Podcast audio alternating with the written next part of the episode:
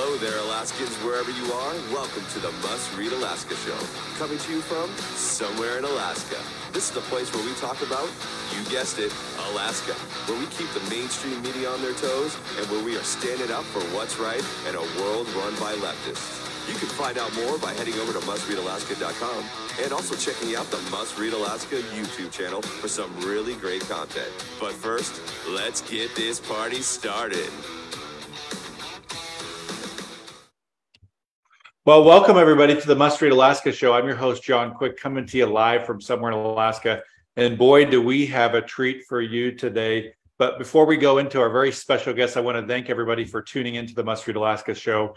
And I want to thank folks for everybody who listens, watches, and reads Must Read Alaska. We're not funded by some dark money web. We're funded by everyday folks that give five, ten, hundred dollars at a time. So if you really, really love Must Read Alaska, go to mustreadalaska.com on the right hand side there there's a little donate button and feel free to give $5 $10 we're funded by everyday alaskans not huge nonprofit conglomerates. So we really appreciate all the all the funds that come in uh, from everyday folks uh, all throughout the year. And we're very thrilled today to have a very very special guest speaker of the house Cathy Tilton. Welcome to the must read alaska show. Good morning jonathan and good morning must read alaska. Well, we I can't tell you how excited the conservative crowd is that you are the speaker. Um, it's been a somber, I don't know, six years ever since Mike Chenault left. Um, tell take me back a little further than that, speaker. Tell me the story of what got you involved in wanting to run for office in the first place. Give us a peek under the hood of kind of what was it, you know, what was that? Uh, what everybody's got their story. What was your story? Jonathan. Um, I had not really planned to run for office. That was not in the cards for me. But I think we are all called. Uh, you know, God doesn't qualify the uh, call the qualified, he qualifies the called. And so I have had a lot of faith that he would get me through where we're at to where we're at today. Um, I uh, started back as a staffer for a senator here um, from the Mat-Su, uh, and then I went on to be a budget staff for another representative, and got to know the, the health and social services budget, which was just uh, just a fascinating uh, thing for me to get uh, a peek into the um, inside of state government and how the budget works. Um, it uh, really was eye opening to learn so much about uh, about the budget. We all come into things with our own prejudices of how things work, and so during that time period, we put together a, um, uh, this interim look at the Hess department where we went through all of the all the different divisions and did this kind of um, I don't know, this overview of each one of them. And I think that was really great, not just for myself, but for the legislature and for Alaskans, because we involved them in that process and it was done during the interim. So that was kind of the first starts here. Um, rep, uh, let's see, Senator Representative Stoltze at that time decided he was going to run for Senate. And it was an opportunity. Um, there was a lot of discussion. There was a another uh, gentleman who I was working with who had considered running for the seat. And, um, you know, um, he kept encouraging me to run. And so, um, and he was kind of making decisions. So what ended up happening was that he decided that he wasn't going to run. And I said, well, I made a decision. I'm going to run for office. And if you decide to come back in, I'm still going to run for office. And so that was the beginning of it all. Nice.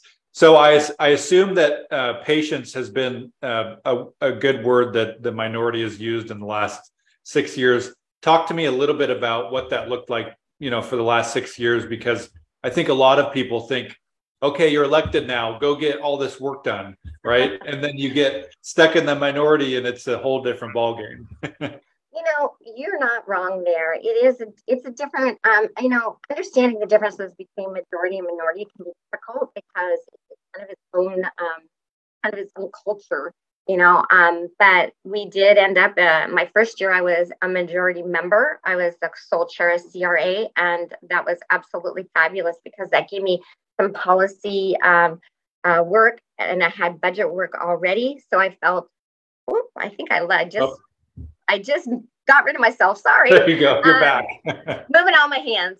Um, so I had a policy back, you know, I, I got policy, I had budget, and that makes you a little well rounded to see how all of those things work together. But then in the next year, we um, we uh, ended up uh, landed in the minority, and that was certainly a, a, a different place. I, I like to say it's a nice place to visit, but you certainly don't want to live there. Um, you do get to see things from a different perspective. And I think one of our, our goals uh, as the minor, minority and, and jobs as a minority is, is something that you can't tangibly see because we're stopping bad things from happening. Um, we went on from uh, this first year, the first two years, the second two years, and in the third two years, built this amazing team of uh, 18 Republicans that were banding together. And I think that over the years, it was just a matter of solidifying the members.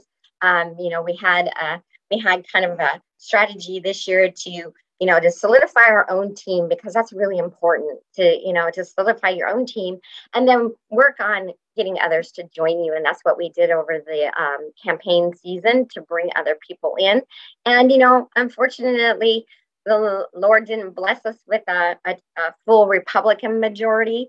Um, there are the numbers might be there, but not everybody is playing um, well together. Sometimes that happens. um, so we knew when we came into um, this this session that we were going to have to find some other folks to work with, and that's what we did. Well, that's exciting. I can't tell you how um, excited conservatives are. I haven't seen uh, conservatives this excited about this excited about anything in the House in a long time. You know, last six years. And so, tell me what this means for you to be the Speaker of the House. I'm sure it's uh, comes with a lot of responsibility, a heavy weight, a big burden, um, but there's also an exciting part of it. Talk to me a little bit about what this means for you. Absolutely, thanks, Jonathan. You know what? What this means for me is over the years, what I've noticed is that we have diminished the decorum and diminished the respect for ourselves and each other, and therefore the respect for Alaska. So one of the main things that I want to work on and happen is bringing um, some respect back to the legislature, and I think that starts inside this body by um, following the rules. I mean, wow, that concept, right? Follow the rules. Um, you know, um, so I think that's a, a starting point, and um, bringing communications back up to a level where we're communicating with each other, and we're having, and we're doing something with transparency. One of the things that uh, the one start for doing transparency was that we had our committee on committee meetings publicly, and for the last six years, those have been done behind closed doors. And that so the first step in having some transparency, we just, you know, we we just did that. And um, you know, and I've t- and when I uh, first uh, stepped up on the dais, I and that, you know, I I wanted to make it clear to everybody, you know, as Speaker of the House, I understand that we have different policy uh, thoughts in the paths that we want to go down, um, but as far as a body, I am I am looking forward to installing some of that decorum and respect back. And that's really what I'm going to work on. Well, I think that's great. I think one of the things that um, Mike Chenault was always good at was two things getting conservative things done, but also giving the other team the accessibility to say what they needed to say when they wanted to say it, even if he disagreed with them. So I think that we've lacked that for the last six years. Conservatives have kind of felt silenced and things done behind closed doors. And so I think both sides of the aisle are going to appreciate that kind of an um, atmosphere. So I think that's a good thing. Um, talk to me a little bit about, um, you know, some uh, uh, high level things of, you know, what are some things that you, you, the House might think about tackling this year? Um, I know the obviously the budget, you know, permanent funds going to be on the on the shelf again. We got uh, probably defined benefits are going to be on the shelf. Um, what are some things that you guys are excited about to um, uh, talk amongst yourself and to work out as the house?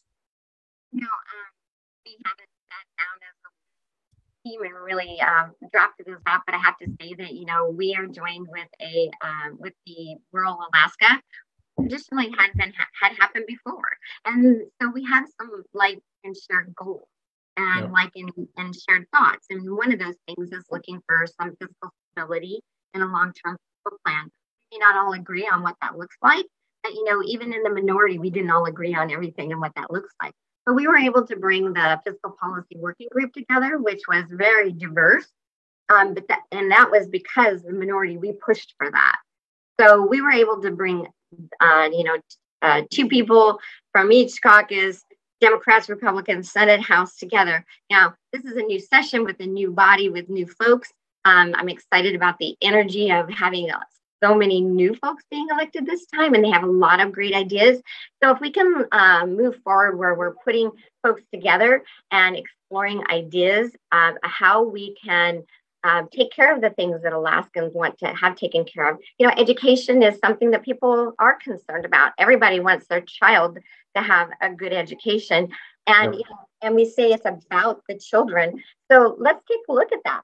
Um, I just uh, finished an Empress um, uh, reading this article in there about education, and I know that Alaska Policy Forum is working on some things for me on education.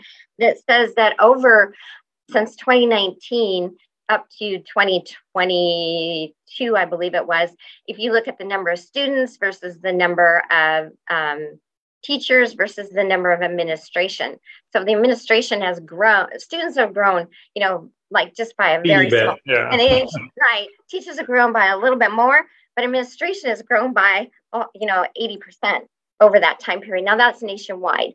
Policy Forum is working on getting those numbers for us. So let's look at uh, what can we do to kind of make some you know what, what kind of changes can be made to help with that?